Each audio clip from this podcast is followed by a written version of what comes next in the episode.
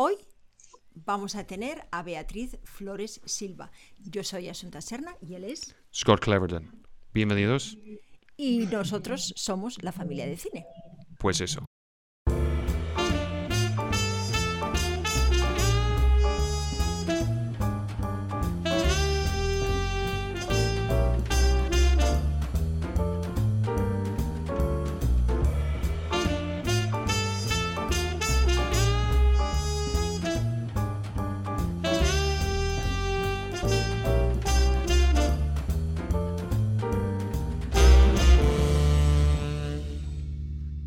Y aquí tenemos con nosotros Nora para hacer, ¿sabes? De contarnos otra vez, como hemos tenido el ensayo, em, ¿quién tenemos hoy?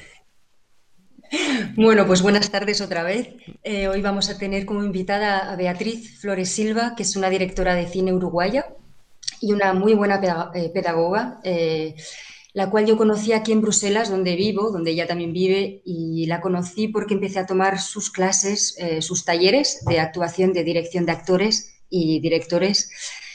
Y eso, estoy muy contenta de haberla invitado, de que esté con nosotros, que comparta con nosotros su, su trabajo, por qué se fue de Uruguay, por qué vino aquí, vino aquí a estudiar cine, también se volvió a Uruguay para, para hacer películas. Eh, y bueno, eh, me parecía muy interesante para la familia de cine de, el tenerla, porque la aprecio mucho, porque es muy buena trabajadora, porque es una persona que está muy eh, piensa mucho en lo que es el actor, en el trabajo del actor. Eh, es lo más importante para ella dentro de sus películas. Y también me, parecía importante que, bueno, tenerla y que la vieran un poco en, diferentes partes del mundo, ¿no? Y compartir su, trabajo con, nosotros. Pues muy bien. bienvenida, Bea. Pues bienvenidos a Beatriz Flores Silva. ¿Cómo estás? ¿Estás ahí? ¡Ah! en fin. Por fin. has hecho sufrir, Beatriz. Sí, no, no, eh, Es, que estuvimos bastante preocupados porque tenemos que ser honestos que estamos como, ah. vale, em, ella tiene un problema con su computadora. Pues muy bien. Pero muchas gracias por estar aquí, Beatriz. No te preocupes, todo está bien cuando estás aquí ya. Lo fundamental. Muchas gracias. Gracias por invitarme. Pues mucho. ¿Y, dónde estás en el mundo, Beatriz? Bueno, yo estoy en este momento cerca de Bruselas. ¿Me oyen bien? Sí, sí, sí, perfectamente. estoy cerca de Bruselas, a unos 30 kilómetros, que es donde vivo por el momento, y, este, y donde efectivamente en Bruselas tengo un taller a donde fue alumna mía tanto Nora como Flavia y algunas otras personas de ahí de la familia de cine. Bueno, entonces, em, Beatriz, yo tengo mucha curiosidad por entender un poco cómo fue tu camino, porque yo creo que tu experiencia, todo lo que te ha pasado en la vida, lo que, toda esa lucha constante, ¿no? Como, como creadora, como persona que, que, ha intentado siempre también ayudar a los demás, ¿no? Eh, me gustaría mm. que, que, lo dijeras, ¿no? Porque realmente eh, es una, esta experiencia puede servir de inspiración a muchos de nosotros eh, para seguir, para continuar, para, para empezar, para, para, todo. Entonces, dime, Beatriz, a ver, ¿cómo fue? Eh, queremos saber todo, queremos saber tus inicios, por qué te dedicaste a esto, qué, qué, era realmente lo que tú querías hacer en la vida. Bueno, yo sabía que al inicio sabía que tenía que, que quería dedicarme al arte. Mis, mis dos mi padre y mi madre eran artistas y siempre había habido como una sobrevaloración de ello. Entonces comencé estudiando música, danza y arquitectura y de hecho bastante adelantada en las tres cosas. No, no terminé ninguna, pero porque me faltaba algo, en todo me faltaba algo. Y un día encontré el algo que me faltaba y era reunir toda esa... Había sido una búsqueda para llegar al cine solo que yo no lo sabía, es decir, no soy para nada de estas personas que eh, soñaron desde niños con el cine, los actores me daban terror, todo me parecía dificilísimo. Y la casualidad dio que vine a vivir a Bélgica porque me casé con, con un uruguayo belga, yo soy uruguaya de origen, y, este, y un tiempo después la situación en Uruguay estaba la dictadura militar, en fin, etcétera, y terminamos en Bruselas, donde no conocíamos absolutamente a nadie. Y allí seguí mis estudios de música hasta que eh, vi un anuncio de una escuela de cine y me inscribí casi por deducción intelectual. Dije, si me ha interesado tanto el sonido con la música, tanto el movimiento con la danza y el espacio con la arquitectura, el cine me tiene que interesar. Porque es todo eso.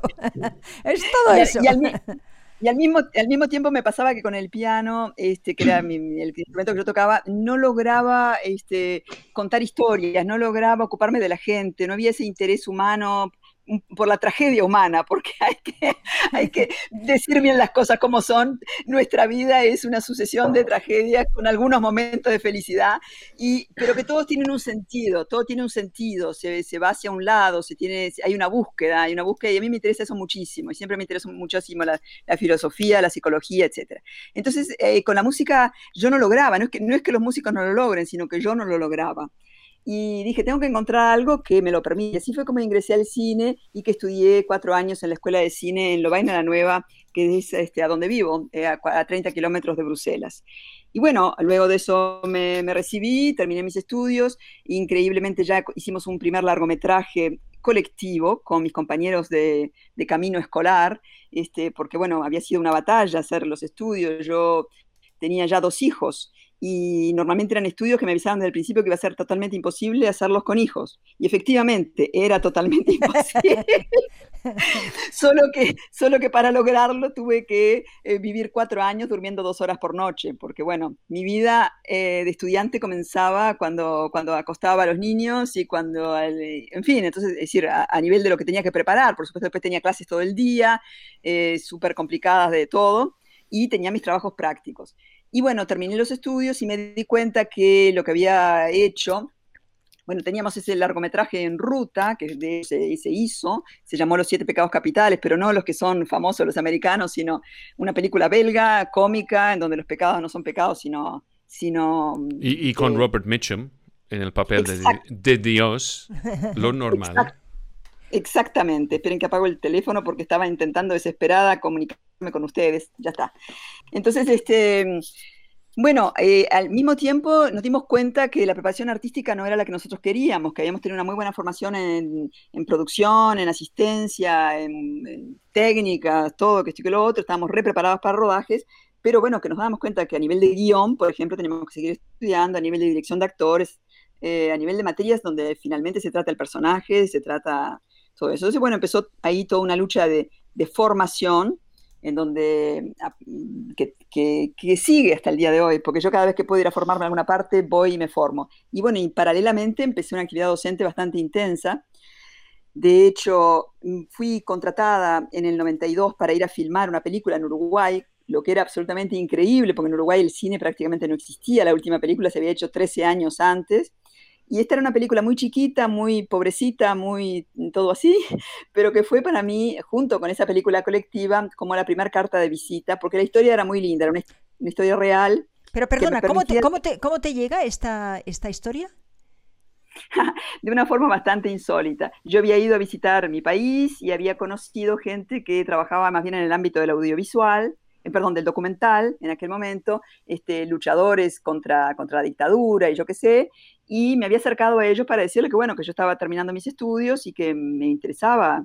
Y me comentaron que tenían un proyecto de serie con un financiamiento italiano, pero que bueno, era un financiamiento pobrecito, ¿no? Porque era para una ONG, bueno, que este que lo otro, y que tenía una serie de historias. Y me dieron a, a leer un poco las distintas historias que tenían y me interesó particularmente la de Pepita la Pistolera.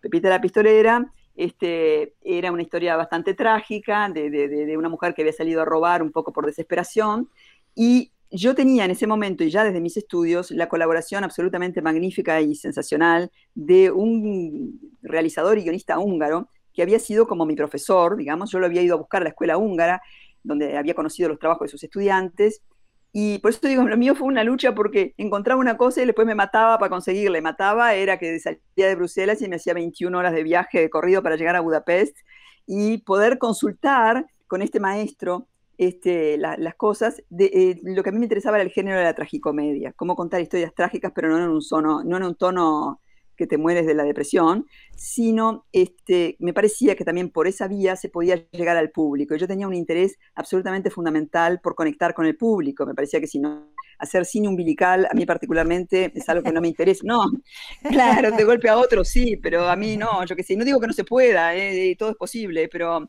este, a mí siempre me importó eh, es decir, a mí, yo siempre creí que un director, alguien que lo contrataban para mirar y para contar lo que había mirado, que es como si uno tuviera la, posibilidad de, ante una realidad determinada, colgarse una lamparita y verlo desde otro ángulo. Nadie se cuelga de las lamparitas para mirar la, realidad, se ve de enfrente, se ve. Y que yo tenía esa, que mi profesión me permitía eso, colgarme de la lamparita o de la esquina o ponerme debajo, debajo de la mesa y contar la, contar la historia así.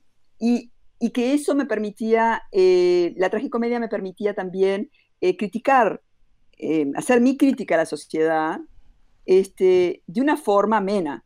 Es decir, de alguna manera trampear un poco al espectador, haciéndolo creer que está viendo una comedia cuando en realidad está haciendo, este, lo que está viendo tiene, tiene, tiene connotaciones trágicas y le, al final le permiten reflexionar. Y no tengo para nada la pretensión de creer que yo sé las respuestas a lo que hay que reflexionar. Lo que me importa más es generar la pregunta.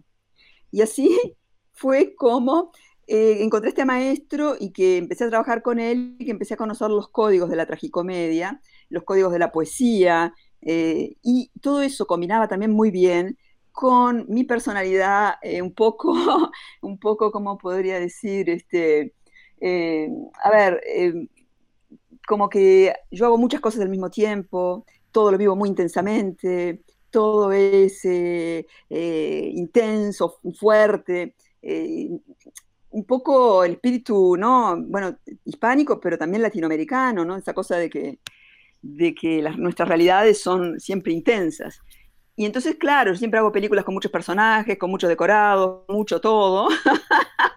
y entonces son siempre una lucha, porque el problema es que me encantaría hacer películas más sencillas, pero no se me ocurre ninguna historia que sea sencilla.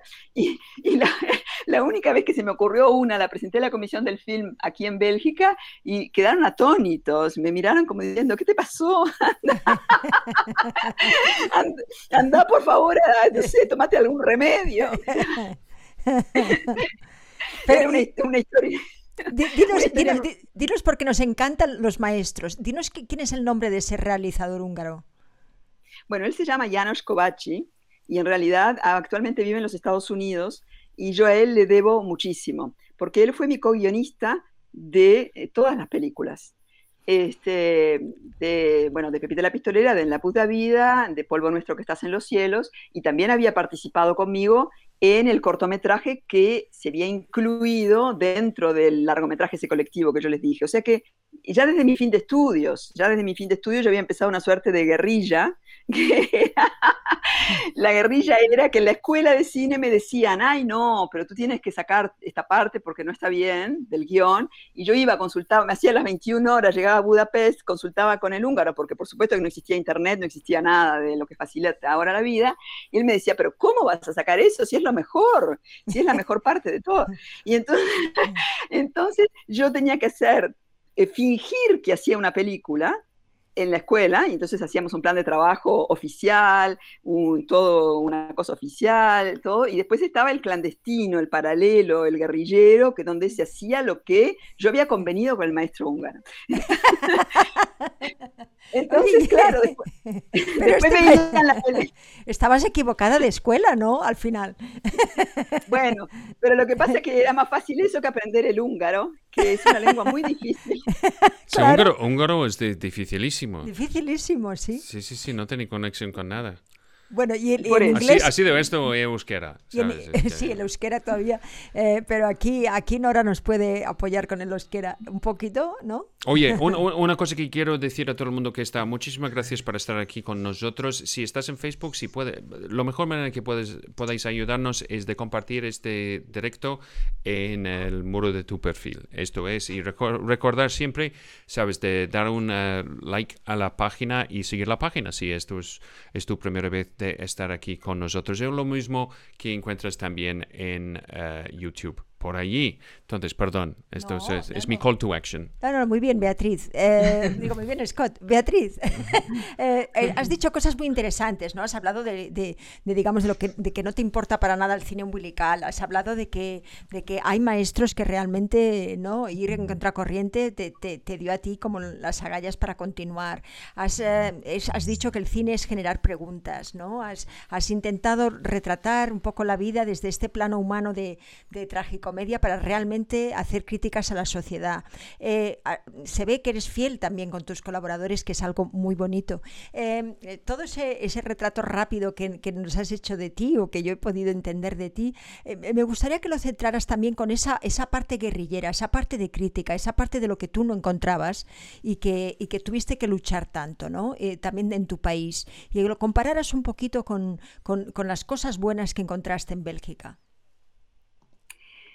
Bueno, eh, a ver, bueno, yo en Bélgica encontré una formación, la escuela de cine no existía en Montevideo, de hecho la primera que existió la fundé yo cuando fui a hacer la película, este, pero, pero no, pues era porque, bueno, me pidieron y yo, está, y además siempre me gustó mucho la enseñanza, es, para mí una pasión, es, tan apasionante como hacer películas.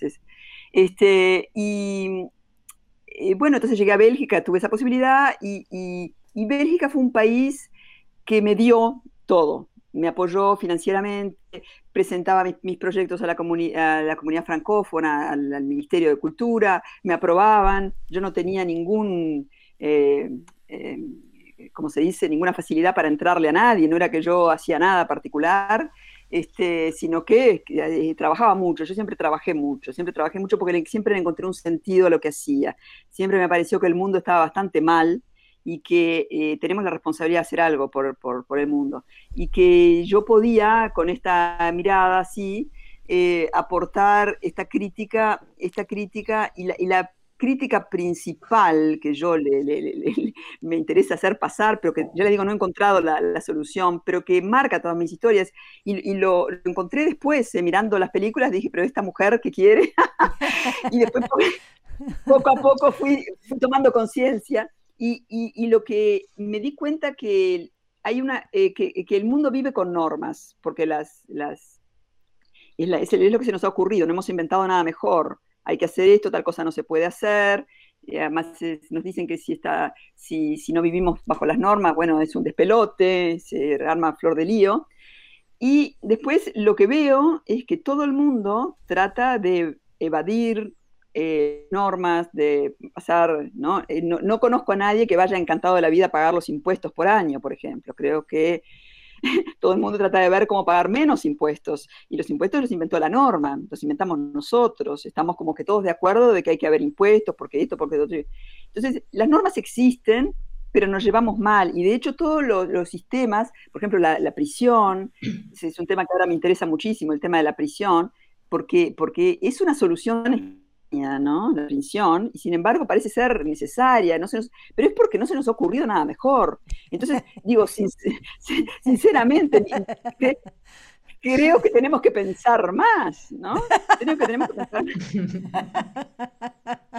Absolutamente de acuerdo, Beatriz. Ya, sí, sí, sí, si puedes encontrar una solución en vez de una presión, es que es una, eh, este, este, eh, estamos disponibles. ¿Te acuerdas que un día estábamos, perdona, estábamos un día paseando y entonces... Eh, y tú has pensado, qué pena que no estás en el prisión. ¿Qué? No, no, y había...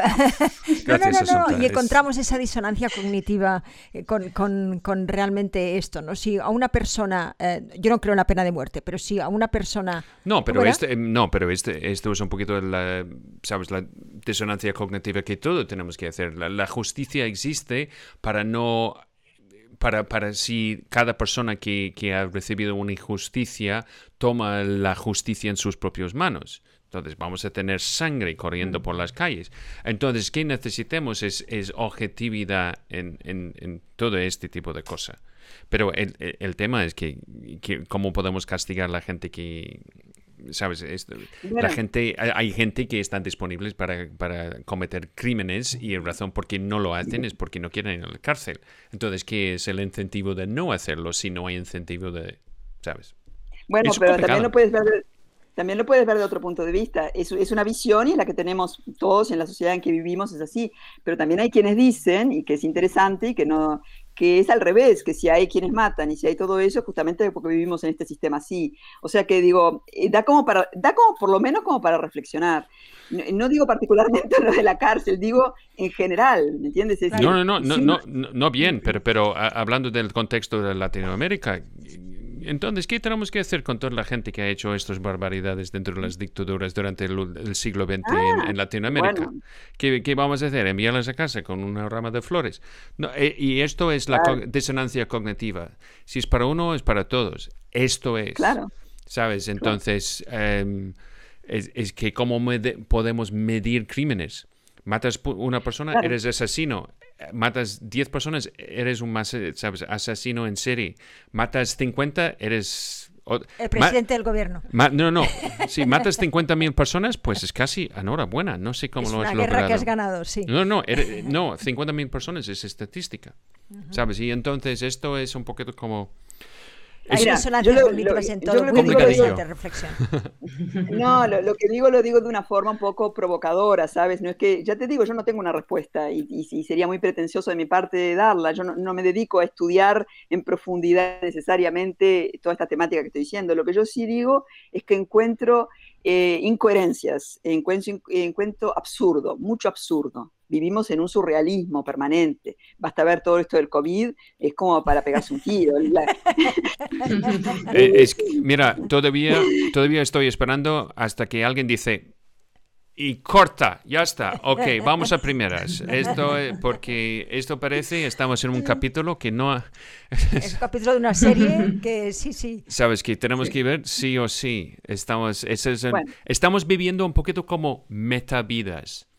¿Sabes? Eh, o macro vidas dentro de un meta vida, ¿sabes? Es que no podemos salir y tener nuestro meta vida y entonces estamos, pues, matavideando, no sé cómo podamos llamar esto. Bueno, pues pero justamente el absurdo, el absurdo lo que tiene, el absurdo es un arma poderosa, el absurdo es maravilloso, porque te da, da la posibilidad de, de, de, generar humor, genera mucho humor, ¿no? El absurdo genera humor. Sí, Entonces, por un lado, es es crítico y por otro lado eh, eh, gracioso. Y al mismo, eso, eso puede interesar al espectador y el espectador entonces termina reflexionando. eso ha sido lo que a mí más me ha interesado. Es, interesante que lo dices, es porque un poquito como, como qué pasó con Trump. Es que la gente intentando de hacer chistes sobre Trump, yo siempre digo, es como hacer reír a un, ¿sabes? De, de reír de un payaso porque es un payaso. Entonces, esto porque yo siempre dije que, que, Trump es el final de comedia, porque ¿cómo puedes hacer ridículo algo que ya es ridículo? ¿Sabes? no, no, es, no es así. Estoy hablando de la persona, no como presidente. Pues entonces, esto es parte del problema que tenemos ahora. Es todo es tan absurdo que nada es absurdo. ¿Sabes? Y, hablando de, ¿sabes? De... No, ahora ya es como increíble. Sí, sí, sí. Estamos como toque de queda. Vale, ¿a qué hora? ¿Hay metro? Ok, vale. Entonces, Beatriz, vamos a, vamos a continuar con tu historia. Es decir, eh, bien, tú, tú, tú llegas allí porque había esa, esa, esa película, llamas a... Eh, que te ofrecían hacer, llamas a Llanos, hacéis el guion, haces la película y esta película tiene cantidad de éxito, ¿no? A ver, cuéntanos.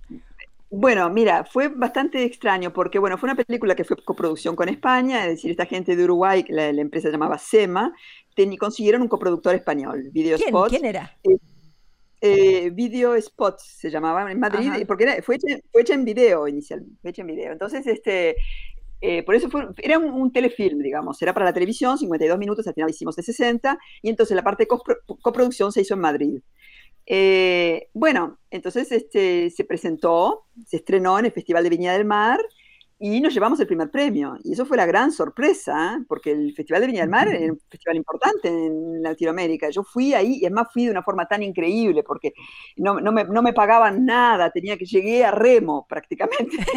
no, tenía, no, te, no tenía dinero. Me habían, dicho que me iban a dar de comer y cuando llegué me dijeron que no me daban de comer. Bueno, en fin.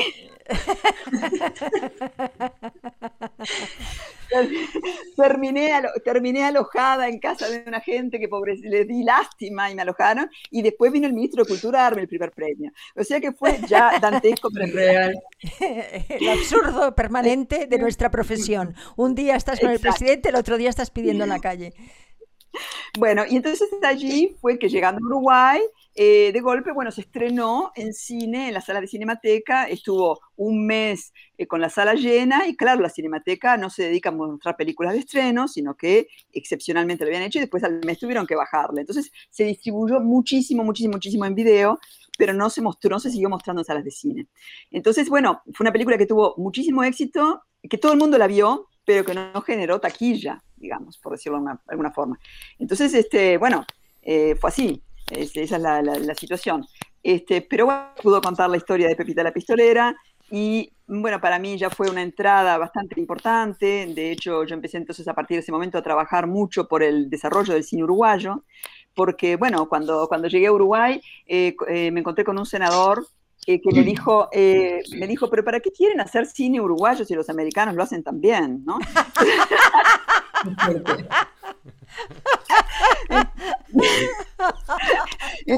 ahí me di cuenta que tenía un grave problema. como uruguaya y como persona. me di cuenta que tenía un grave problema. Este, entonces, eh, bueno, sobre todo que el senador era mi hermano. Bueno, eso es otro problema Entonces, bueno, a, partir de esa historia, a partir de eso, bueno, empecé a trabajar con la gente que estaba igual que yo. Justo llegaron alumnos, eh, eh, digamos, personas recibidas de la Escuela de Cuba, de la primera generación. Entonces se formó en Montevideo como algo interesante y se fundó la Asociación de Productores. Y la Asociación de Productores, este, yo era la única que tenía este, la doble nacionalidad belgo-uruguaya, lo que me permitía postular al Fondo de Cine en Bélgica, puramente por mi nacionalidad, y, eh, y, además yo había conseguido un trabajo, porque de algo tenía que vivir, para hacer audiovisuales feministas este, documentales, esas cosas, con, eh, eh, para el Ministerio de Cooperación belga. O sea que yo vivía en Uruguay, pero me financiaba el Ministerio belga. Entonces, eh, digamos que ahí empezó el casamiento belgo-uruguayo en, la historia de, mi vida, es decir, luego de haber estudiado en Bélgica, conseguí hacer esta película, fui por tres meses a Uruguay y me quedé 11 años. Este, porque, bueno... ¿Por, qué? ¿Perdiste el avión o qué? Hay... complicado a veces el aeropuerto de Montevideo, no sé, pero ¿qué pasó? Bueno, que, de esta película tuvo éxito, que luego me contrataron para enseñar, para fundar la escuela de cine, que luego empecé a trabajar en el desarrollo del audiovisual uruguayo, que luego fui miembro del comité de dirección de la Federación Iberoamericana de Productores, que luego empecé a viajar un poco por todas partes del mundo con, con este, los mercados, formarme también más todavía en dirección de actores y en guion, que ahí empecé con el desarrollo del proyecto En la puta vida, que ese sí, tal vez es el que te hayas mencionado tú, que tuvo muchísimo éxito, porque, bueno, en Uruguay este, lo vio... Eh, lo vieron 140 personas para una aprobación de, de 3 millones, es muchísimo. Fue, la, de hecho, la película uruguaya más taquillera de la historia hasta el día de hoy, no, no ha sido superado este, porque contaba también, contaba la historia real de una prostituta este, que había caído en una red de traficantes de mujeres en Milán, y yo traspuse la historia a España. De hecho, la realidad después me demostró que había tenido razón, porque había sucedido una historia similar en Cuenca. Y eh, para, yo para unir el idioma, ¿verdad? Claro. Para, para unir el, para la unión del idioma. Y entonces se rodó en Barcelona, en, Montevideo y en Barcelona. Este, también fue todo un tema de coproducción. Entonces ahí me volví productora me tuve que volver productora, o sea que ya les conté que me tuve que volver guionista. y bueno, pero, pero ya eso era más natural inicialmente, porque bueno, un director guionista, un director que quiere contar su propia la historia de, que le interesa es más natural, pero productora este, fue porque me di cuenta que estaba el fondo belga y que sin embargo la película tenía que ser rodada en Uruguay y en España y que ahí había que hacer algo. Y ahí justo surgía Ibermedia. Ibermedia nacía un día me entero que eh, había un fondo, porque esta vez estuve en Cuba, en el festival, y se habló del fondo este que iba a surgir, que iban a hacer y que el presidente de Uruguay lo había firmado. Había firmado la voluntad uruguaya de. Entonces yo con esa carta en la mano llegué a Uruguay y me dije, sabía que tenía dos meses por delante para conseguir que Uruguay suscribiera al fondo, es decir, que pusiera dinero en el fondo, porque esto es así. Entonces, este, es decir, que pusiera 100 mil dólares en un fondo, este, eh, ¿cómo se llama? Internacional. Eh, empecé mal, porque Uruguay le debía a la UNESCO, a las Naciones Unidas, le debía todos los fondos que había que pagar, le debía todo. Entonces, mal lograr yo que se conmovieran con mi pobrecita historia. Pero no sé no sé cómo fue. Sinceramente, eh, bueno, primero que no era la única, había otros, todo el mundo luchaba. Este, hablé pude, pude hablar personalmente con los, con los distintos ministerios.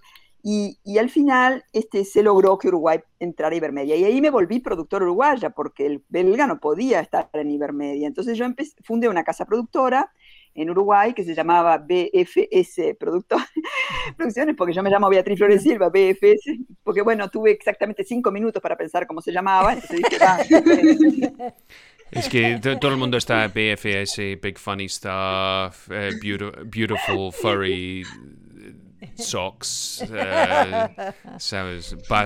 bastante finiestre, no sé qué, pues eso. Bueno, porque hay, además que tener en cuenta que yo tenía ya tres hijos, o sea que paralelamente... Eso es lo que yo pensaba, eso, eso exacto, ¿qué hiciste con tus hijos? Porque... Sí, y espero que haya sido financiado por Ibermedia, ¿eh? eh. Bueno, que hice nada, hice todo lo mejor que pude Siempre este, los, los, eh, los, dos maridos con los que tuve hijos este, eran muy buenos padres y eso siempre es importante. Lo aconsejo a todo el mundo, asegurarse bien antes de tener hijos que el padre es padre. Entonces, esto, esto, esto, fue una especie de coproducción internacional, supongo. Claro, uno era belga. ¿no? La familia, ¿Y coproducción entre Uruguay y, y Bélgica, ¿no?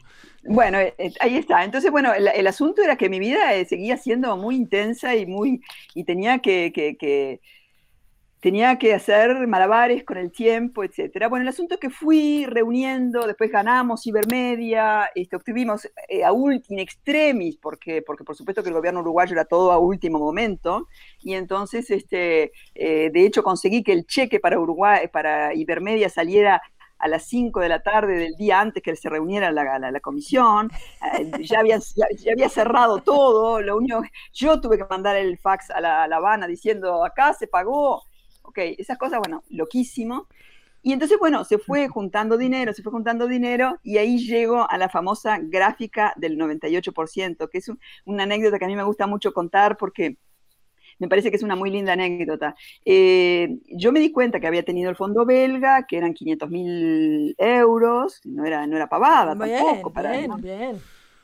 ¿Y este, ellos entraron como productores, como coproductores, o, te dieron el dinero a ti directamente, o cómo fue? No, no, no, no, no, no, como coproductores. Perdón, en, esa película eran 350 mil, no eran 500 mil, fueron la siguiente, porque yo aquí primero estaba postulando el primer colegio, es decir, el colegio de los primer película, digamos, primera o segunda película.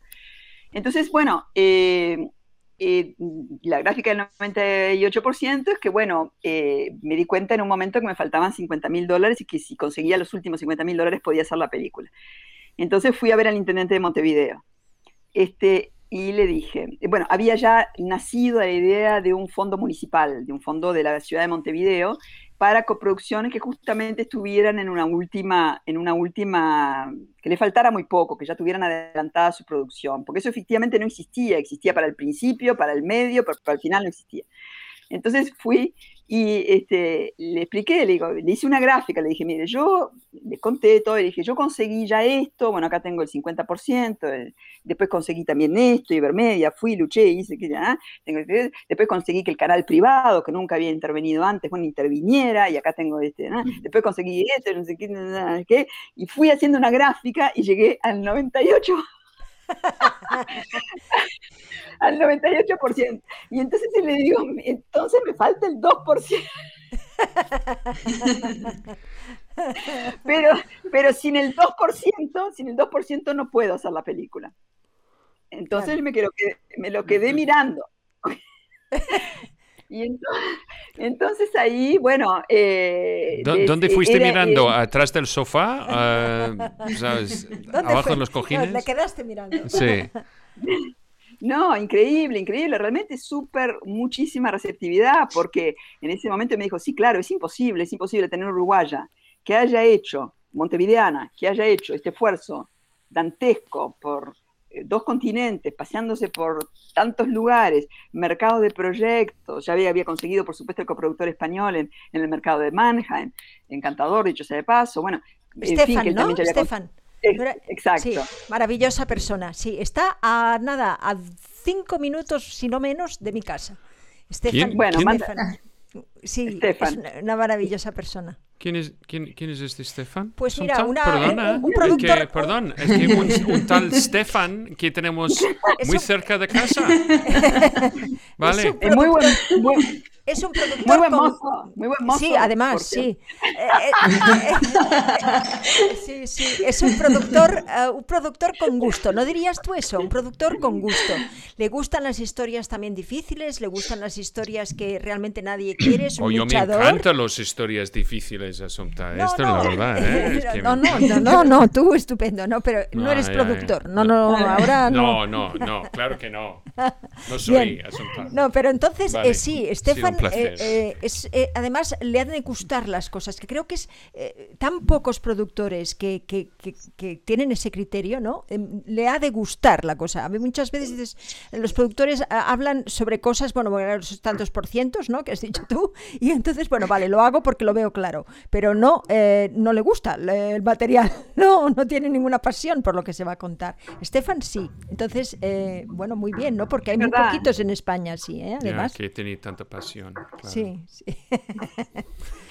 Bueno, la cuestión es que fue, fue muy, muy, lindo encuentro, él me apoyó muchísimo porque, bueno, aparte del rodaje en Barcelona. Bueno, pero ¿qué te dijo? Tú le este quedaste mirando y ¿qué te dijo? ¿Cómo dijo él?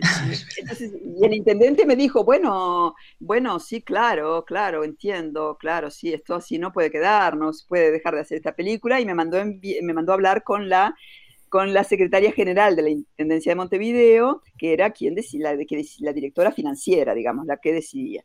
Y fui y le hice la gráfica del 98%, todo exactamente lo mismo. solo, que, ahí me encontré, me encontré con una persona este, mucho más pragmática, este, que ya podía tomar decisiones, y me dijo, bueno, pero ¿cuánto te falta? y yo la, la miré y le digo 50 mil dólares. Ah, pero no es nada, me dijo. qué bien, qué bien. y ahí fue como se pudo firmar el convenio. Y lo lindo de la historia, lo lindo de la historia es que eh, se pudo filmar la película, pero ese fondo quedó creado para todos los demás. Después se transformó en Montevideo Socioaudiovisual. Entonces, todas las personas que vinieron después que mí tenían, podían postular, por supuesto que tenían que cumplir con los criterios del fondo, pero de hecho, este, de hecho se, este, se permitía este, una participación de la, de, la, ciudad que era por la primera vez en la vida que existía una cosa así en Montevideo. Era la primera vez en la vida que un canal privado participaba, era la primera vez en la vida que... Y bueno, de alguna forma se, se, iba consiguiendo los de apuchitos, no sé si se dice así en español también, en español de España es bonito. este, de a poquito, sí. Y, y, al final, bueno, por supuesto que con el, con el 100% era la mitad de lo que se necesitaba, porque la otra mitad había que ponerla a pulmón, había que ponerla consiguiendo cosas gratis, consiguiendo aportes de toda clase, color y naturaleza, haciendo este, magia, magia, totalmente magia. Y bueno, yo aprendí a hacer magia, a hacer magia en los mercados de proyectos, aprendí a que eh, de estas cosas que me decían, bueno, yo no entro, no entro, yo no entro si España no entra, o España no entro si Bélgica no entra, o Bélgica. Entonces en un momento yo sola en mi casa a las 3 de la mañana decía, pero carajo, me están diciendo los tres que entran si otro entra. Entonces le voy a decir a los tres que todos entran y ya está. Entonces, fue, fue, fue, un poquito como entrar en un, discoteca con tu amiga. Dices, si me dejas entrar, yo no me voy. Ella tiene que venir también, ¿eh? Exacto, exacto, exacto. Entonces, y además era verdad Era verdad, solo que a mí se me tenía que ocurrir, y no que se me ocurriera porque yo fuera un genio, se me ocurrió, se me ocurría porque estaba desesperada. Es decir, no se puede hacer un esfuerzo tan grande de años, porque todo eso demoró siete años. Es decir, había que fundar el Cine Nacional para hacer esa película. ¿Se entiende? Decir, no, no. Y no lo digo con pretensión, lo digo como un hecho objetivo de simplemente una mm. persona desesperada que tiene una oportunidad, que había tenido ya un reconocimiento en su país, que estaba dando clases, que veía que había un montón de chiquilines que querían hacer cosas, que... Eh, y que, y que todo era transformador, que todo aquello que yo hacía transformaba y que, y que quedaba después, después de mí, porque por supuesto la participación uruguaya Ibermedia quedó después de mí, la creación de ese fondo también quedó después de mí, y, bueno, y toda esa, esa, esa, idea de que el cine uruguayo puede funcionar y que lo que se cuenta no es lo mismo que los americanos. Lo que se cuenta es una realidad de cómo es que una prostituta, cómo es que una chiquilina en Uruguay termina en, una, en una trata de blancas en España, eh, en una trata de blancas de uruguayos, una red de traficantes uruguayos que, que las llevaban para, para Milán, en realidad la historia inicial, este, y, cómo, cómo, cómo, estas cosas pueden suceder y, cuál es la realidad detrás.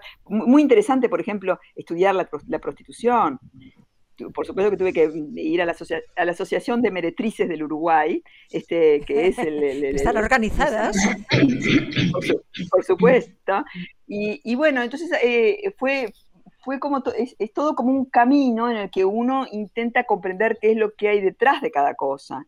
E, es casi como casi como, eh, como llegar a descifrar el ADN de, un personaje, el ADN de una historia, el, eh, entender, entender los hilos que hay detrás y que pueden ser, este, que puede ser muy interesante pensar en ellos y, al mismo tiempo entretenerse, ¿por qué no? No está prohibido entretenerse, ¿no? ¿Cuál, es la, lección que tú has tenido de esa lucha? Es decir, eh, ¿cómo lo resumirías? ¿Que todo es posible? que, hay que luchar por, por, lo que tú piensas que realmente hay, cómo hay que hacer las cosas. ¿Qué, es lo que tú has sacado de todo eso que, mm, que, te ha servido a la vida, que le sirva a tus hijos, que le sirva a, los, tus alumnos, eh, para que... Dime. A mí eh, me, me, parece que cuando uno tiene una pasión, cuando uno cree en lo que hace, tiene que hacer absolutamente todo lo posible para lograrlo. Y que, bueno, a veces no lo logra, porque bueno, no es que les acabo de contar historias de películas que hice, les puedo contar las historias de las películas que no hice, pero siempre, siempre me ha quedado, siempre me ha quedado la eh, tranquilidad de que si no se hicieron no fue porque yo no hiciera absolutamente todo lo que se pudiera. Sabemos que el mundo del cine es complejo, pero no es imposible. Yo lo que quiero decir es, si yo pude, se puede. claro. ¿Y, eh, tus hijos ahora están también en esto? ¿O cómo, cómo están, están? Porque claro, tú has hablado de que tú te criaste en una familia donde todo el mundo, digamos, se dedicaba al arte. Eh, ¿Tú lo habrás pasado también a tus hijos? Eh, ¿O es que tus hijos son médicos? A ver. No, no, no, no. Lamentablemente el, bichito del arte lo seguí transmitiendo también. Cuando digo lamentablemente, porque bueno, siempre después son realidades eh, complejas desde el punto de vista económico o, bueno, de muchos puntos de vista. Todos sabemos que la vida de los artistas no es fácil, pero ninguna vida es fácil y por lo menos en tanto que artistas tenemos la, el placer, esa satisfacción inmensa de estar haciendo lo que nos gusta y, buscando, a, tanto a nivel estético como a nivel eh, ético, como a nivel eh, de la historia, ¿no? de lo que contamos, del sentido de la vida. Y, eso, este, bueno, eh, mis hijos son los tres este, artistas. Mi, hijo mayor es, músico, es guitarrista, pero luego abandonó un poco eso y, se dedicó a trabajar conmigo. En, eh, es actor también y se dedicó a trabajar conmigo en, la escuela que yo tengo en Bruselas. Este, mi segundo hijo es realizador de cine, este, se, se recibió aquí en Bruselas. Este, y, y mi tercer, él trabajó también muchos años conmigo en el taller, o sea que también se formó mucho en lo que tiene que ver con la dirección de actores. Este, y también fue asistente mío en mi última película, en muchos eh, fue, tanto hizo en el montaje, hizo la primera versión del montaje, hizo la, dirección de acción, y hizo la dirección de la segunda unidad. y después mi tercer hijo es pianista, se acaba de diplomar este, en el conservatorio, es, bastante menor que los otros, es 11 años más chico que los otros, y, este, y bueno, todos están luchándola en, en, el ámbito, en ese ámbito, y también en, una familia donde se, eh, nos gusta mucho reflexionar sobre la meditación, sobre eh, modos de vida, sobre todo eso. Me mira, mira, mira, yo, ¿Y tus maridos dónde los has dejado? No, no, no, yo tengo, no, yo tengo una sugerencia, que el pianista, en vez de, en vez de hacer esto, yo, yo creo... ¿eh? El pianista. El pianista, yo creo que él tiene que eh, estudiar contabilidad para evitar este problema en el futuro del 98%. La verdad es que, sabes, que aprende cómo utilizar una calculadora, por favor. Sabes, es que, sabes, hay otras teclas que tienen más uso en este ámbito. ¿Qué puedo decir? Pues entonces yo, tengo una pregunta. Como, como Nora conoces a, Beatriz como, como profesora de interpretación, ¿cómo, ha sido tu encuentro y cómo has encontrado a ella? ¿Cómo yo encontré a Bea? Sí. Por internet. no, estaba justo. es justo en el momento que, yo me. que la danza me. ya no quería bailar más. Eh, bueno, como sabéis, he sido bailarina y empecé a buscar clases de teatro y encontré unas y de repente seguí buscando y encontré los talleres de BEA, que era Dirección de Actores para el, eh, eh, para el Cine y para el Teatro. Y empecé y, nada, y, me encantó. Y lo bueno de los talleres es que yo no tenía el tiempo porque también tenía hijos, o sea, tengo hijos, eh, seguía bailando y no tenía tiempo para meterme en una escuela de interpretación. Entonces, en los talleres de BEA son durante ocho semanas todos los sábados. Todos los sábados donde vas, trabajas en grupos pequeños, entonces durante la semana eh, tienes que verte con tu grupo y presentarlo el sábado eh, delante de Bea una escena que hemos trabajado. Entonces empezó así y yo los talleres con Bea he hecho, he hecho muchos no siempre seguidos, a veces he sido pues, ocho semanas, luego lo dejo, luego vuelvo. Y así la conocí y, bueno, hace tiempo, lo siento, Bea, hace mucho tiempo que no voy al taller, aparte con, porque aparte eh, lo bueno es eso, que lo puedes retomar. Eh, a mí me gusta mucho seguir eh, aprendiendo o retomando cosas que se me han olvidado, entonces volví a donde ella, volví a sus talleres a aprender y la verdad es que Mira, lo recomiendo porque es una persona que, como he dicho antes, es muy buena pedagoga, pero lo que he visto en ella es de que se preocupa mucho por el actor, por la dirección de actores. Entonces, ella te enseña en sus talleres, en sus clases, te enseña a dirigirte a ti mismo, pero en estos talleres también hay actores y directores de cine. O sea, está, abierto a, los dos lados. Entonces, enseña al director de cine cómo dirigir a un actor. Y eso me parece lo más importante también, ¿no? O sea, saber dirigirse a sí mismo de qué es lo que quieres del otro en esta escena, eh, etcétera. Pero como al director de cine también le puedes enseñar a cómo dirigir a su actor. Sí, es interesante que una, bailarina española tiene que ir a Bélgica, para encontrar una profesora eh, uruguayana en, Bruselas. Es totalmente normal. Bienvenidos al siglo XXI. Entonces, Beatriz... di, di, di, Beatriz, di. No, que o, bienvenido a Bruselas, porque Bruselas es así, es todo eh, muy, muy cosmopolita, entonces no era, no era Oye, has, nombrado a Louvain-la-Neuve y resulta que yo he ido mucho a Louvain-la-Neuve porque tengo un amigo que, es eh, una maravillosa persona, bueno, al menos y seguro, que le conoces. Él es, eh, ha hecho Farinelli todas las, eh, todas las adaptaciones, digamos, de, de Corbeau, música, es un director de orquesta, tiene un coro en Louvain-la-Neuve. ¿no, ¿No le conoces? Daniel Lipnik. Daniel Lipnik, es una maravillosa persona una de ah. también ya, ya le diré que, que, se ponga en contacto contigo porque es también una delicia de persona y también con una, una interesante. Y bien, entonces, em, desde Louvain la Neuve, caramba, caramba. yo, yo, tengo interés de, de entender um, cómo, sabes, tus primeros encuentros con actores y dirección de actores y un poquito cómo has cómo has desarrollado una filosofía sobre, sobre actores, interpretación y, y, su, y dirigirles. Bueno, en ese, en ese camino cuando terminamos la escuela de cine, que nos dimos cuenta que artísticamente teníamos todavía mucho que aprender este, y que teníamos ya el proyecto en marcha de, la película colectiva, nos enteramos que había un lugar absolutamente maravilloso y sensacional que se llamaba el Institut de l'Acteur, que fue una, una institución bastante efímera que estaba en el sur de Francia, en un pueblito que se llamaba Lectour, cerca de Toulouse, y generaban allí encuentros con los distintos herederos del sistema Stanislavski. Entonces yo tuve ahí, nos fuimos allí para ver si aprendíamos algo y tuve, tenía de mañana clases con Robert Lewis del, del Group Theater, uno de los fundadores del Actor Studio, que ya estaba bastante viejito, y eh, por la tarde con Oleg Kudryashov, que era uno de los eh, meteurs en scène de la Escuela Gitis de Moscú y del, del teatro del teatro de Moscú. Entonces, este, con, de mañana aprendía un poco la, el, eh, como se dice, la herencia americana del sistema Stanislavski, luego de que Stanislavski hubiera hecho su primer tournée en los Estados Unidos y que hubiera impactado a ese Group Theater que luego fundó el Actor Studio. Y eh, por la tarde tenía este, clases de la última etapa de la vida de Stanislavski, el método de las acciones físicas. Y realmente quedé, pero impresionadísima con eso. Este, yo, había, em, yo iba como directora, porque claro, era lo que...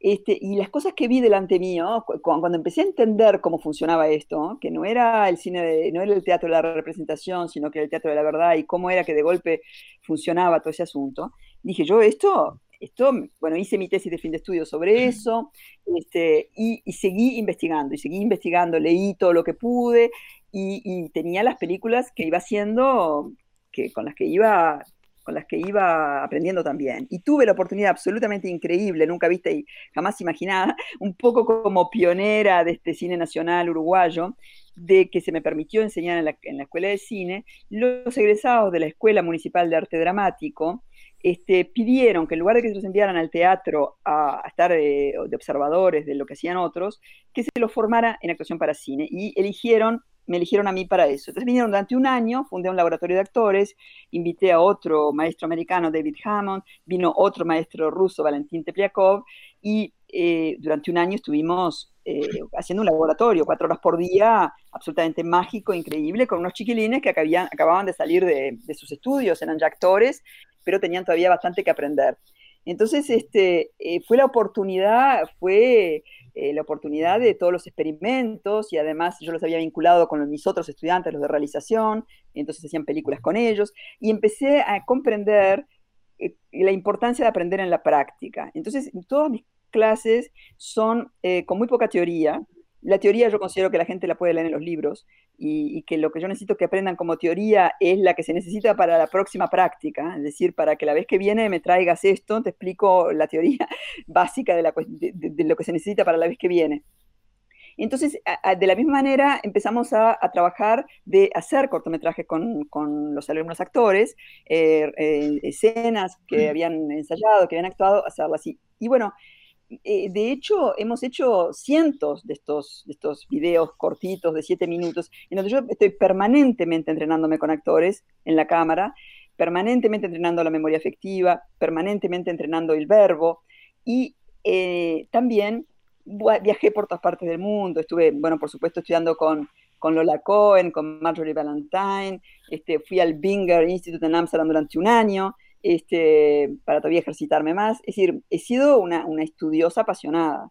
Es decir, y, eso, claro, yo no me casé con ninguna técnica, porque en el cine este, no tenemos, no, nos podemos casar con uno solo. tenemos que, en el momento... Esto es una tendencia tuya, ¿no? Ah, eh, que lo he visto. Una coproducción internacional de técnicas también.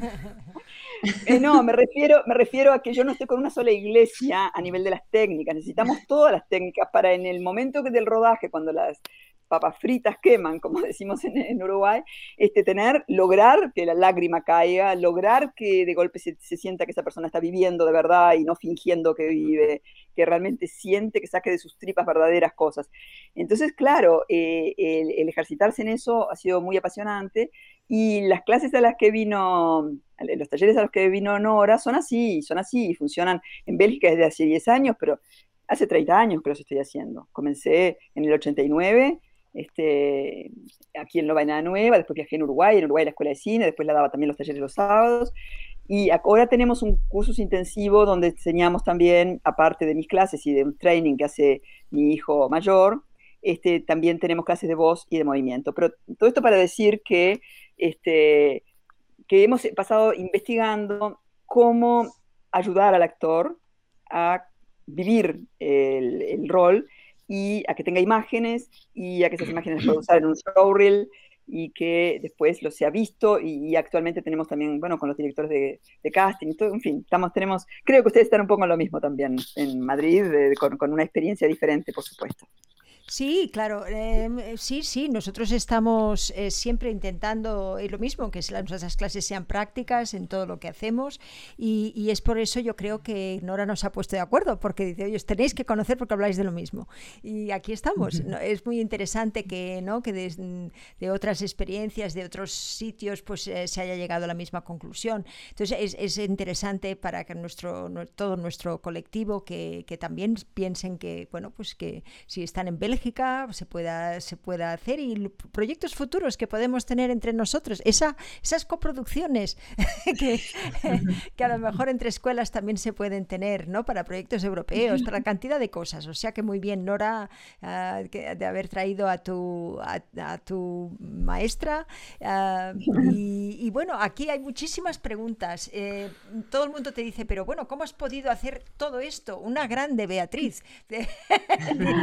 todo porque, eh, en fin, eh, gracias Nora, dice, a ver... Mm, hay muchos piropos aquí, hay muchos, hola Nora, guapísima Nora. Guapísima Nora, te dice Natalia, por ejemplo. Ah. Bueno, que tienes fans. Dice guapísima Nora sí, Natalia, también. Sí, sí. Dice, dice Lourdes Ruiz de María, ella es eh, desde mm, eh, San Rafael, eh, Argentina. Dice, la sonrisa de Beatriz, qué maravilla. Dice Fran, dice Fran Viconor Alberdi Pérez, guapísima, gracias por acercarnos a Beatriz. Morfeos que está en, Costa Rica, pura vida. Dice saludos desde Costa Rica, gracias por este maravilloso contenido, pura vida. Dice Patricia Domínguez del Pino, qué linda, vea. Eh, y dice eh, Eli van der Meysen Sombrev, que está eh, es también actriz de Sevilla. no, no, no, es de, Uruguay. Uruguay. Y es de Uruguay, es verdad, es verdad. Y está viviendo en Sevilla. Como Eli van der Meysen Sombrev, esto es, es, totalmente Uruguay. También. Ella también es coproducción. dice, dice, el apellido Flores Silva es sinónimo de claridad de pensamiento. Ah, toma. Hombre. mira, eh, tenemos Matt Hudson, que no sé, exactamente dónde está, pero... Dice, hola, eh, saludos a todos, me encanta visitarles de nuevo hoy. Él estaba, estaba con nosotros ayer, ayer por la noche, en, en, el, en lo que tenemos en inglés, en el coloquio en inglés. Eh, dice Lourdes, muy ecléctica. Dice, caramba, dice Patricia Domínguez del Pino, una carrera que no termina nunca, es verdad, ¿eh? Eh, dice, me encantan los títulos de tus pelis, de sus pelis, me dice Patricia. eso de las películas clandestinas es un buen tema para una película, ¿no? sí, pero tiene que ser una película clandestina. Esto es el problema. Pues, ¿Qué dice? Eli dice, maravilloso usar un relato del gran Mario Arregui. ¿Hay alguna posibilidad de volver a usar algunos de sus cuentos? y, también dice, ¿también fuiste al igual que María Urruzola amenazada de muerte? No, no. Increíble, pero no. Nunca se no, no. Increíble. tuve mucho miedo, ¿eh? tuve mucho miedo, pero no. No, creo inclusive... Es porque fue difícil de encontrarte. Está, ¿Dónde está Beatriz? No sé, estaba aquí hace cinco minutos y ahora está con los hijos, están al parque, produciendo... Es complicado. Déjala, déjala, ya está. Es verdad, es verdad. Bueno, pero cuéntanos, Beatriz, entonces, eh, ¿cómo es eso de, de, María Ruzola, de eso que nos cuenta que nosotros no sabemos? A ver, dime. Bueno, lo que ocurre es que eh, la segunda, digamos, en la puta vida, es un, está basada en hechos reales de, esta historia de, de, chicas uruguayas que caían en, una red de traficantes de, mujeres. Entonces, esto se destapó en Milán porque empezaron a aparecer cadáveres tanto de mujeres como de hombres uruguayos y la policía judicial milanesa este, empezó a investigar y bueno, terminaron presos toda la, la, banda esta de, proxenetas. Entonces, eh, María Rusola, que es una periodista uruguaya de bastante renombre, sobre todo a partir de esta, historia, estaba en París cuando yo hablar de esto y se corrió hasta Milán y, pudo ver, pudo investigar, pudo ir y, tuvo acceso a la investigación y escribió un libro que se llamó El huevo de la serpiente, este, contando esta historia. Eh, yo había leído el manuscrito eh, del libro, estaba en este momento, bueno, yo la había conocido a ella porque ella fue la que había descubierto la historia de Pepita la Pistolera, había hecho también un artículo en la prensa que se llamaba Solo una mujer, y a partir de ese artículo, bueno, a partir de, la historia de Pepita nos conocimos y eh, yo supe de su investigación, me interesó el tema y eh, bueno, pero la verdad es que la banda de proxenetas seguían existiendo, estaban presos, eh, pero no estaban necesariamente todos presos. De hecho, la, la, la, la chica que, eh, la, protagonista de la película, digamos, fue de las pocas que se escaparon de la, red, este, ayudada por la policía española. mejor dicho, italiana. Italiana, esa es la verdad, esa es la verdad, ¿no? claro italiana, y, de hecho, en la época que salió la película, que ya había pasado unos, cuantos años, como 10 años, eh, no se sabía ya más dónde estaba. Entonces, este, eh, no sé, y probablemente María, bueno, porque María tuvo una participación activa en el juicio uruguayo. En Uruguay se hizo un juicio a las personas que habían colaborado desde Uruguay con esta red. Y ella fue la que inició la denuncia a partir de sus investigaciones y de las grabaciones que traía eh, de Milán, que había recogido la eh, policía italiana. Entonces, claro, ella tuvo un rol que, podía ser como más considerado como más peor, digamos, para el, enemigo. Pero sin embargo el rol que yo tuve fue como bastante más visible. Eh, y lo que, lo que fue en realidad un poco injusto porque, eh, claro, a mí eh, se me vio por, como, directora de cine, este, que venía del extranjero, que había hecho todo este esfuerzo, el 98%, y que él sacaba la película y que la película era graciosa y que la película además contaba una historia terrible. Y, y claro, en Uruguay eso causó muchísima conmoción y, bueno, de todas maneras, por supuesto que se habló también de María Ursola, pero digamos, no sé si se le hizo total justicia, porque fue una investigación realmente riesgosa que ella hizo, eh, pero a mí nunca nadie, nadie me amenazó, nunca tuve ningún problema. ¿Y ella, a ella la amenazaron y qué le pasó? No tengo la, no, no, no sé, no sabía que la habían amenazado, ¿eh? la verdad que no, no, no, no lo recuerdo, no lo recuerdo. Vale, vale. Dice. No, no, no. es, para preguntar si ha accidentalmente ha cortado su cabeza eh, afeitándose las, las, piernas o algo así, no sé. Eh, puede ser. ¿sabes? Más absurdo. Todavía puede, puede ser más Ahogado en uh, Atacama o algo así. Dice, dice Elivander Messensombrev, dice, ¿qué proyectos tienes, Beatriz? ¿Algo que nos puedas contar? Bueno, este, hace poco escuché una entrevista que le hicieron a Lucrecia Martel y que le decían, bueno, qué suerte que estás de regreso. Y, ella contestó, pero si yo no me fui a ninguna parte. entre, entre medio estuve viviendo. Y me gustó mucho la respuesta, entre medio estuve viviendo. Y bueno, yo efectivamente ya hace unos años que no he vuelto a hacer una película, he tenido esta actividad docente intensa y he tenido mis hijos y he tenido mis historias de amor y he tenido una vida y, este, y, y estuve, estuve viviendo.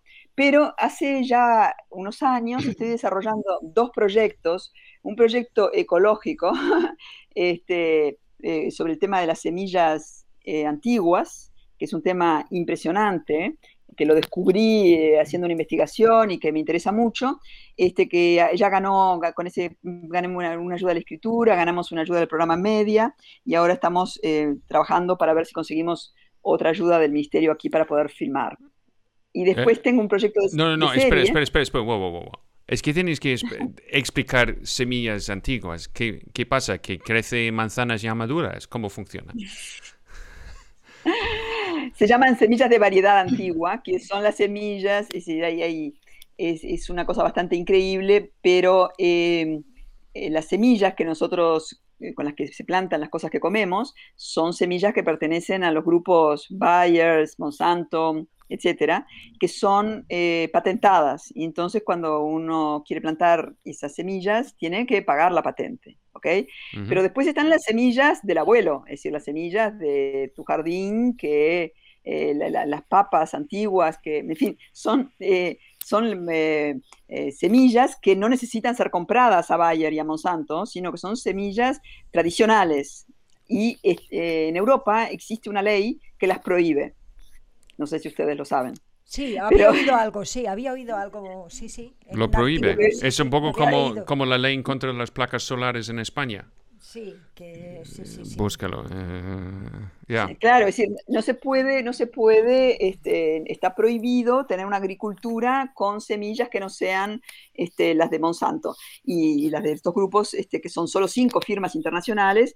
Y lo que ocurre con esas firmas es que este, el modo de agricultura que plantean destruye los suelos, eh, en fin, es, una catástrofe, es una catástrofe de la que no estamos este, tan conscientes eh, de lo que puede llegar a ser la tragedia que esto viene. Entonces yo cuando me enteré un poco de eso, inventé una historia em, como estaba medio perdida en aquel momento por una serie de problemas que yo había tenido, este, me junté con cuatro actores y empecé a, parir una historia a partir de ellos, a partir de, eh, primero con improvisaciones con ellos y luego a partir de lo que habíamos hecho busqué, luego hice un, viaje en, por Europa, eh, eh, puse en internet lugares contestatarios para pasar vacaciones. vacaciones. vacaciones vacaciones hippies, ¿ok? Ese tipo de cosas puse. y, encontré, encontré una serie de lugares y bueno, hice un recorrido por esos lugares y ahí fue que conocí el tema de las semillas y que me impresionó muchísimo y entonces volví y seguí trabajando con los actores estos a partir de eso. E hicimos un, eh, un primer tratamiento. A partir de un determinado momento era imposible trabajar con tantas personas y entonces seguí yo la ruta pero este, los había elegido de los, que habían sido los actores este, que habían estado más cerca de nuestro. Y de hecho, luego en un momento había hablado también con Nora de, que una experiencia, de hacer una experiencia similar con ella y, otra segunda generación de actores. Pero bueno, e, es, es muy complejo armar una película. Y entonces, mientras tanto, me convocaron de dos casas productoras aquí para escribir una historia sobre dos mm, productores musicales en Bélgica. Una historia muy apasionante que yo al principio pensé que no, e, no lo era, pero bueno, no sé si... Bueno, al final escribí una historia y me dijeron, no, pero esto es como para hacer una serie y nos largamos en el proceso de la serie y ahora acabamos de conseguir este, que la, eh, Radio Televisión Luxemburguesa se interesara en esta serie y aparentemente van a financiar parte del desarrollo y se va a poder destrancar un poco. Entonces estoy con estos dos proyectos que son, por supuesto, con muchísimos personajes, muchísimos decorados, este, pero que cuenta, claro, La vida, es la vida. Si tú retratas la vida, ¿cómo puedes retratar la vida si no hay vida? No, no, no, no, no, no, está muy bien, Beatriz. Yo creo que como, como dijo uh, Mariano Rejoy, It's very complicated todo eso. Sí, y hay que seguir, no hay más. Ya, ya, ya, por supuesto. Exacto. Y bueno, estoy con eso y tratando de sacar adelante esas cosas y las clases, entonces sigo también teniendo una vida bastante intensa. Bueno, pues muchísimas gracias. Ha sido maravilloso. Eh, eh, te hemos cogido una hora casi media de nuestro tiempo. Sí, yo, yo quiero preguntar, Nora, Nora, hay una pregunta quemando que, que, que quieres preguntar porque tú conoces a Beatriz más que, más que nadie. Seguro que siempre ha sido algo que, que quieres preguntar o, o, una respuesta que ya sabes que, que puede, puede ser interesar a todos. Ah, la pregunta que tenía ya la ha hecho Eli, si tenía algún proyecto, o sea, si tenía algún proyecto para ahora o si que nos podía hablar de ello. Así que no, no tengo pregunta. Lo único es, bueno, vea, llámame cuando tengas un rol para mí. No, no, eso no. No, no, no, no. Aquí, esto no es familia de nosotros. Esto no es familia de cine. No, no, no, no. Tienes que decirle, ¿en qué te puedo ayudar para tu próximo proyecto? Eso es. Vale. No. Exactamente. Bueno, ah, conozco muchos actores en España, Uruguay, Argentina en familia de cine. Sí, y, un par de granjeros. Si necesitas. Claro. no, pero. bueno.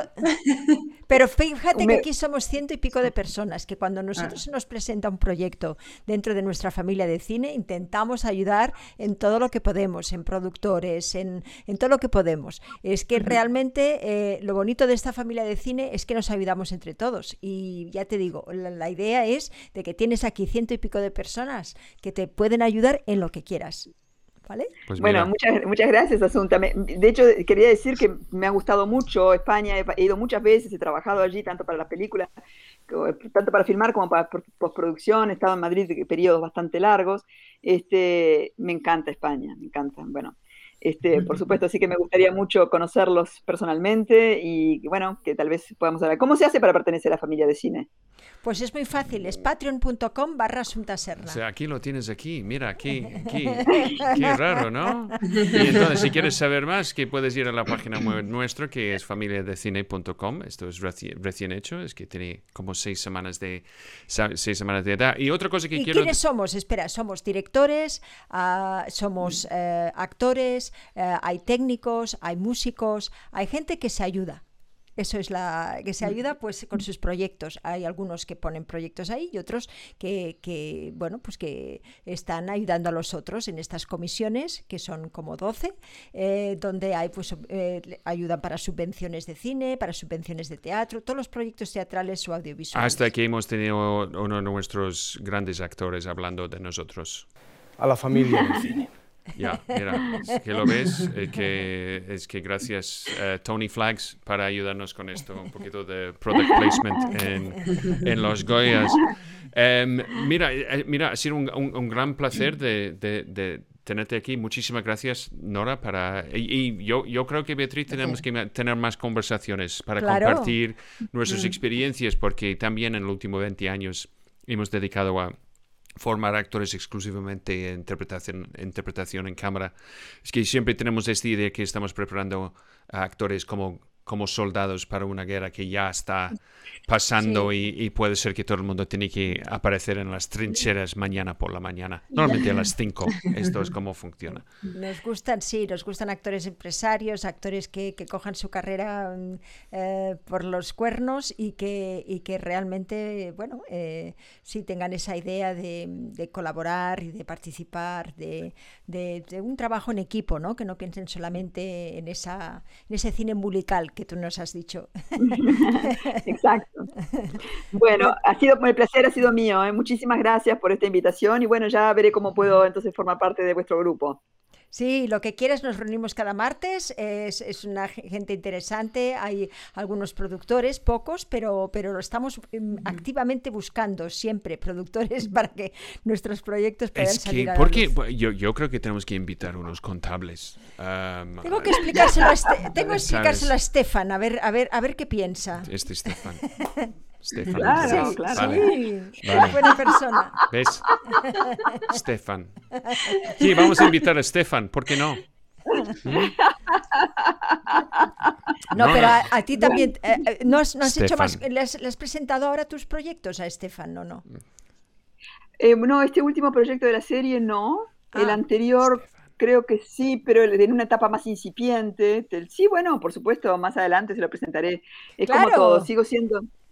Claro, digo Este- porque... porque- Ya, ¿por qué no vienes a Madrid? Puedes hacer una fiesta, Somta. que Venga. No, no, pero en el sentido de que, de que es un hombre que, que, mm, vamos, que le gustan las personas y le gusta el cine hecho para las personas, que hay muy poquitos. Mm, las uruguayanas y los españoles, ¿eh? Lo veo. Ok.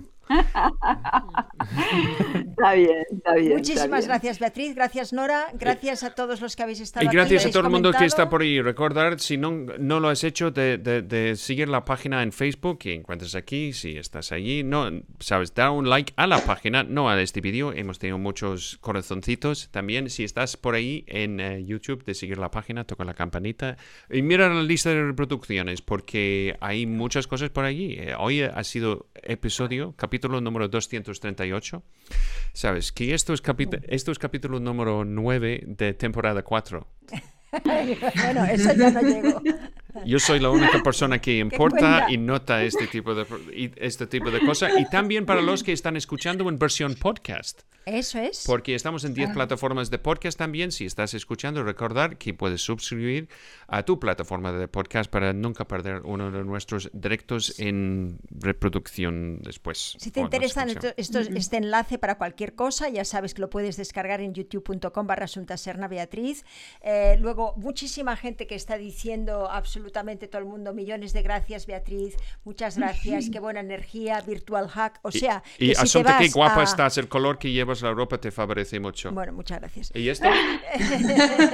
¿Y- y- To- eh, ¿Y los comentarios son bonitos en, en- en Facebook. Sí, Eh, a lo mejor te animan un poco también, eh, Beatriz, de todo lo que se Claro. Claro, muchas gracias, muchas si gracias. quieres. Un abrazo. Y para todo el mundo, muchísimas gracias. Volvemos en, en lunes con, con- con más entrevistas. Oh, eh, sí, esto es otra cosa que quiero decir. Eh, es que vamos a empezar otra vez a revisar videobooks y self-tapes y fotos y todo eso. Si quieres enviárnoslo a alumnos.fundacionfirstteam.org, ya tengo algunas cosas en el horno que, que- que quiero enseñar a todo el mundo. Entonces, si quieres hacer esto. Y entonces, Ah, si- y otra cosa, el martes próximo, Beatriz, si estás, si, si puedes, a esta misma hora, mm, hay una mujer muy interesante que te va a gustar, que se llama mm, eh, María Lourdes Cortés. Es una mujer estupenda de Costa Rica que ha hecho muchísimo por el cine allí, ha creado unos fondos también por allí y la tendrías que conocer. Es una mujer estupendísima. Y también está una parte dedicada a la formación. Ella Ya. también hizo mucho por su por Costa Rica. Yo O sea, voy, en el futuro, que- en el futuro yo voy a contar una historia sobre un, un- un gráfico de un, pres- un presupuesto donde llego a decir que he hecho todo el gráfico y descubrí que solo tuve 2%. ¿Sabes? Necesito ese 90. A ver, ¿tú cuál quieres?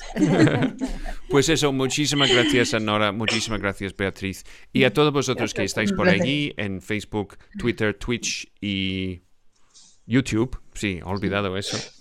Y recuerdes, pues, en lunes ¿Más? y mejor. Gracias. Gracias.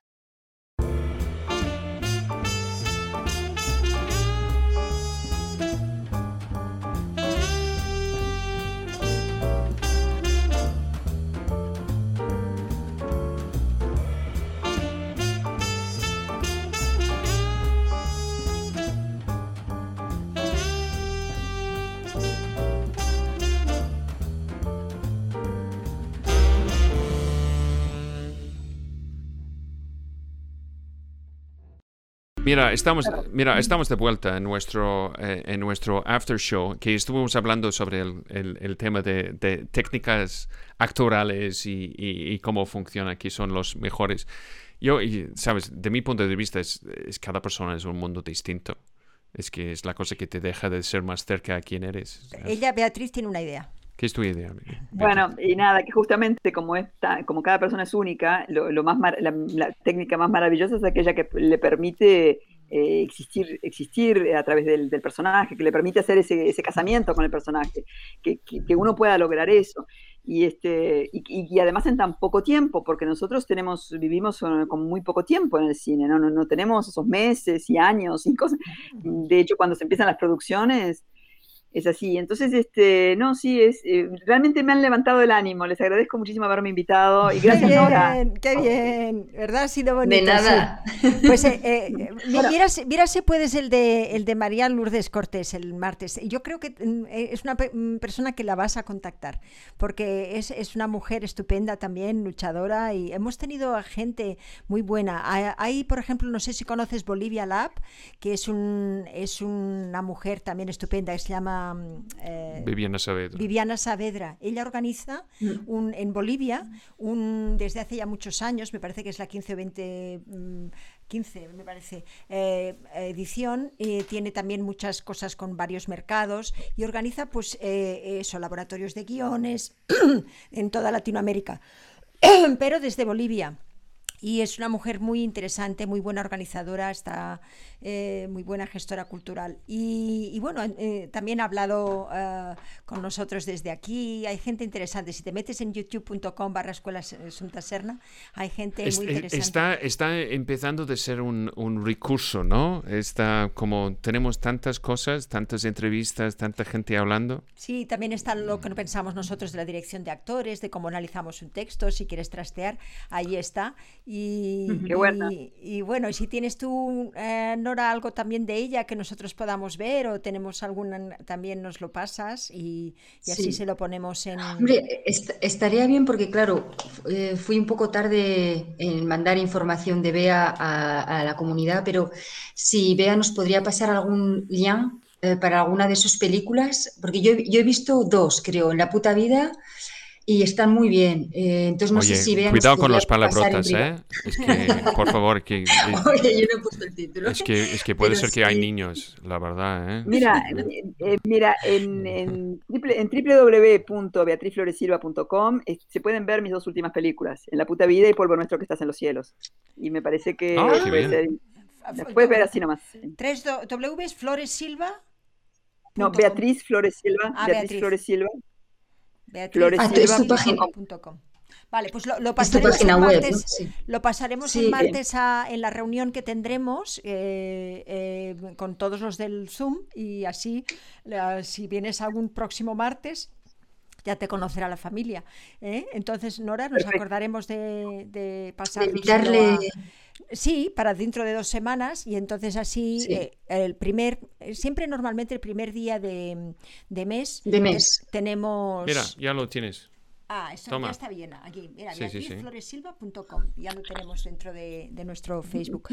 Sí, pero mm, perfecto. Claro, lo recordaremos el martes para que la gente los mire, las, las, las- sabes, las películas y entonces cuando ya vengas de invitada a principios de mayo, entonces ya, ya la gente te conocerá también un poquito. Yo mejor. recuerdo cuando estaba en Los Ángeles, eh, estaba en eh, La Puta Vida estaba en Los Ángeles cuando yo estuve allí. Ajá. Yo recuerdo porque esto fue el gran... Noventa y pico, entonces eso sería. Sí, al final de El los años 2000. 90. En Ah, el el dos- 2000. eh, fue, sí, porque lo que ocurrió en 2001, porque en La Puta Sí. Vida fue seleccionada, fue la primera vez que Uruguay pudo enviar una película a consideración de la Academia. Y entonces fue la conmoción y bueno, se armó bastante lío alrededor de la película y, y- y bueno, eh, fue muy lindo, fue muy lindo ir a defender la película allí. Este, bueno, pero Pues ta. fíjate tú, fíjate tú que ahora que hablamos de esto, en el año 93, eh, me parece que fue, no, en el año 93-94. No, no, no, es- no, no, Maestro de esgrima, estoy hablando. 92. 92. Lo en sé. el año 92 estuve. Ah, mm, lo sabes. Eh, estuve. estuve em, No soy Stefan, ¿eh? eh, estaba una película, una película mía que se llama. Una película mía que se llama El maestro de esgrima. Eh, estaba en, en- corría para los Oscars, ¿no? Eh, presentaba mm, por España. Y eh, entonces yo estaba ahí en, en- en Los Ángeles y hicimos varias presentaciones de la película, etcétera. Y em, resulta que esta- ganó, pero la, la- ganó porque, o sea, ganó. es- estaba o sea, al final no ganó porque había una película argentina que se había presentado como uruguaya cuando Uruguay no se podía presentar.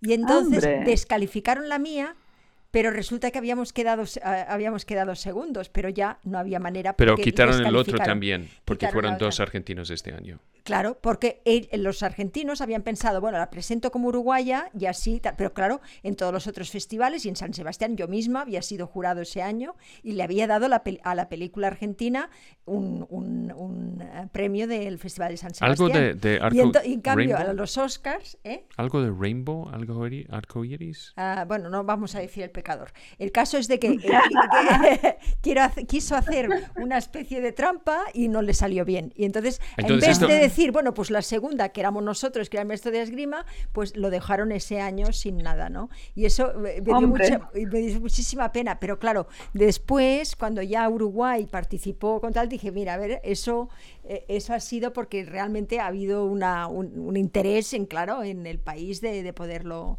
Porque nos enteramos entonces de que, de que Uruguay no podía presentarse, ¿no? Claro, porque lo que pasa es que no existía, no existía un cine nacional. Entonces, este, la, la- digamos, en la puta vida tenía un tipo de factura que yo había aprendido en Europa. Y, y de hecho, se, se empezó a generar como un problema de si la puta vida era realmente una película uruguaya. Y yo digo, pero qué estupidez. Digo, por supuesto que es una película uruguaya. His- está hecha por un uruguayo. Yo nací, viví mis primeros 25 años en Uruguay, más allá de que después viví también 11 años, después viví 6 años más. Es decir, yo soy uruguaya, en mi- en mis historias este, pasan también por, el- por, por partir de la infancia, en fin.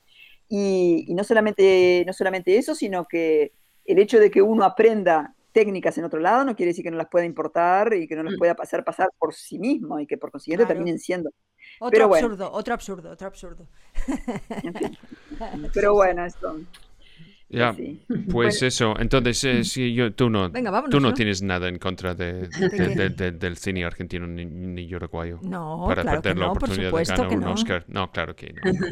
No pasa, pasa, no pasa nada. Pero esto fue, esto fue un, ¿sabes? Esto fue que, bueno, eh, alguno que quiero quiso ser más listo. Esto ha tenido que Sí. ser un año después. es porque Argentina ese año, claro, tenía dos, pero para no ir, pues la puso Y, por y Uruguay. esto ha tenido que ser un año después o dos años después de Yo lo peor de todas. Sí, de la película que hice con María Luisa Benberg, sí. Sí, Eso fue dos años después. sí. Bueno, pues, Pues un eso. abrazo muy grande y nos vamos, que si no... Sí, como siempre decimos. The more you know. Entonces, gracias, gracias a todo el mundo por estar con nosotros. Recuerdas que Todavía volvemos el lunes. Todavía hay gente bien, aquí. No tenéis casas, os- honestamente. Pues eh, muchísimas gracias a todo el mundo por aco- acompañarnos con esto y esperamos que vamos a vernos otra vez. Y bienvenidos otra vez eh, de Europa, que Nora estaba en Taiwán. Sí. Um, Sí. ¿Cómo por- te fue, por cierto? Que no Muy bien, muy Sí, bien, muy, muy, muy- sí, sí, muy contentos. Bueno, quieren que volvamos el año que viene, así Ah, qué que bien. espero, con otra, con otra obra, pero no, nos han tratado muy bien, ha sido una experiencia Sí, increíble No, no, no, y está la bien. vida, la vida sigue. Sí, allí. está bien porque va a coincidir con, con la llegada del estreno de COVID-20, que, eh, que eh, es que, o, o no sé, o pu- puede ser que va a hacerlo como hacen en Estados Unidos, de reboot, de rebootear el COVID-19 con, con, Espero otro no. Con otro reparto totalmente distinto. Pero, pero la gente va por las calles con mascarilla y todo eso, ¿sí, no? Eh, sí, es, pero no es obligatorio, lo- pero la gente tiene otro tipo de conciencia, no es obligatorio, pero está todo el mundo con mascarilla, aparte que hay mucha polución en las ciudades, entonces te la pones, pero luego está todo abierto, eh, bueno, aparte los teatros, cines, cafés, eh, la vida, la gente hace la vida normal. Pero bueno, es que desde el principio de, de cuando empezó a salir todo, ellos cerraron fronteras. Es una isla, es más fácil de, de cerrar frontera y además estaban preparados porque ellos tuvieron una pandemia de que les vino de China hace años, que murió mucha gente y estaban preparados para que, que pudiese llegar otra cosa, como el COVID ahora. Y entonces cuando hablábamos con ellos y les decíamos lo que estaba pasando en Europa y cómo no podemos vivir aquí en Bélgica, bueno, ayer hubo, el gobierno habló y más o menos se va abriendo poquito a poco las cosas, pero, pero todavía los teatros cerrados, cine, tea- eh, cine, los cines cerrados, o sea, no podemos trabajar, no hay, no, no se puede. Cafés cerrados, todo la- lo que es eh, ore- l'oreca, ¿cómo se dice? La, los bares, restaurantes y todo eso cerrado. Entonces, cuando les contábamos eso, decían, pero ¿cómo es posible? Pero digo, sí, sí, no, no, no han sabido llevar bien todo. eh, o sea, los gobiernos aquí han hecho lo, que han podido, pero, pero no han podido bajar la, la tasa de, de- de- de enfermedad y de mortalidad. Y allí en Taiwán creo que estuvieron, de todos estos meses, creo que hay 10 muertos en total. O sea, subieron, paf, pa- pararon todo. Bueno, no te preocupes, ha sido en Así total que- cuatro, en China 4.000. Sí. Ajá. Ok, pues... Qué eh, raro Bueno. es esto, ¿verdad? Ya. rarísimo. Esto Sí. sí, haremos una película, ¿no, viva the Beatriz? World Health Hay Organization. que hacer. ¿Esto qué puedo ¿Eh? Beatriz? Porque es rarísimo. Eh, Es increíble. Es sí. increíble. Pero es más, Increíble. más parecido al Manchurian Candidate al nivel global que cualquier otra cosa. Sí, sí, no, Pues no, no eso. se entiende nada. Vale, pues esto, eh, tú y yo Bueno. ten- tenemos que eh, hacer un podcast sobre conspiraciones, Asunta, tú y yo. Eh, y yo creo que esto es algo que podemos, podemos hablar a las 2 de la tarde en directo cada día hablando de, de las mentiras que encontramos en las noticias. sí, por Dios. Pues eso, Ah. entonces, Muchas gracias ¿sabes? otra vez. muchísimas Gracias y, am, y vosotras sois em- estupendas, voy a decir eso. Pues Gracias, eh, gracias. hasta prontito. Hasta prontito. Hasta Gracias. Chao. pronto. Hasta pronto. Chao, chao. Chao, chao, chao.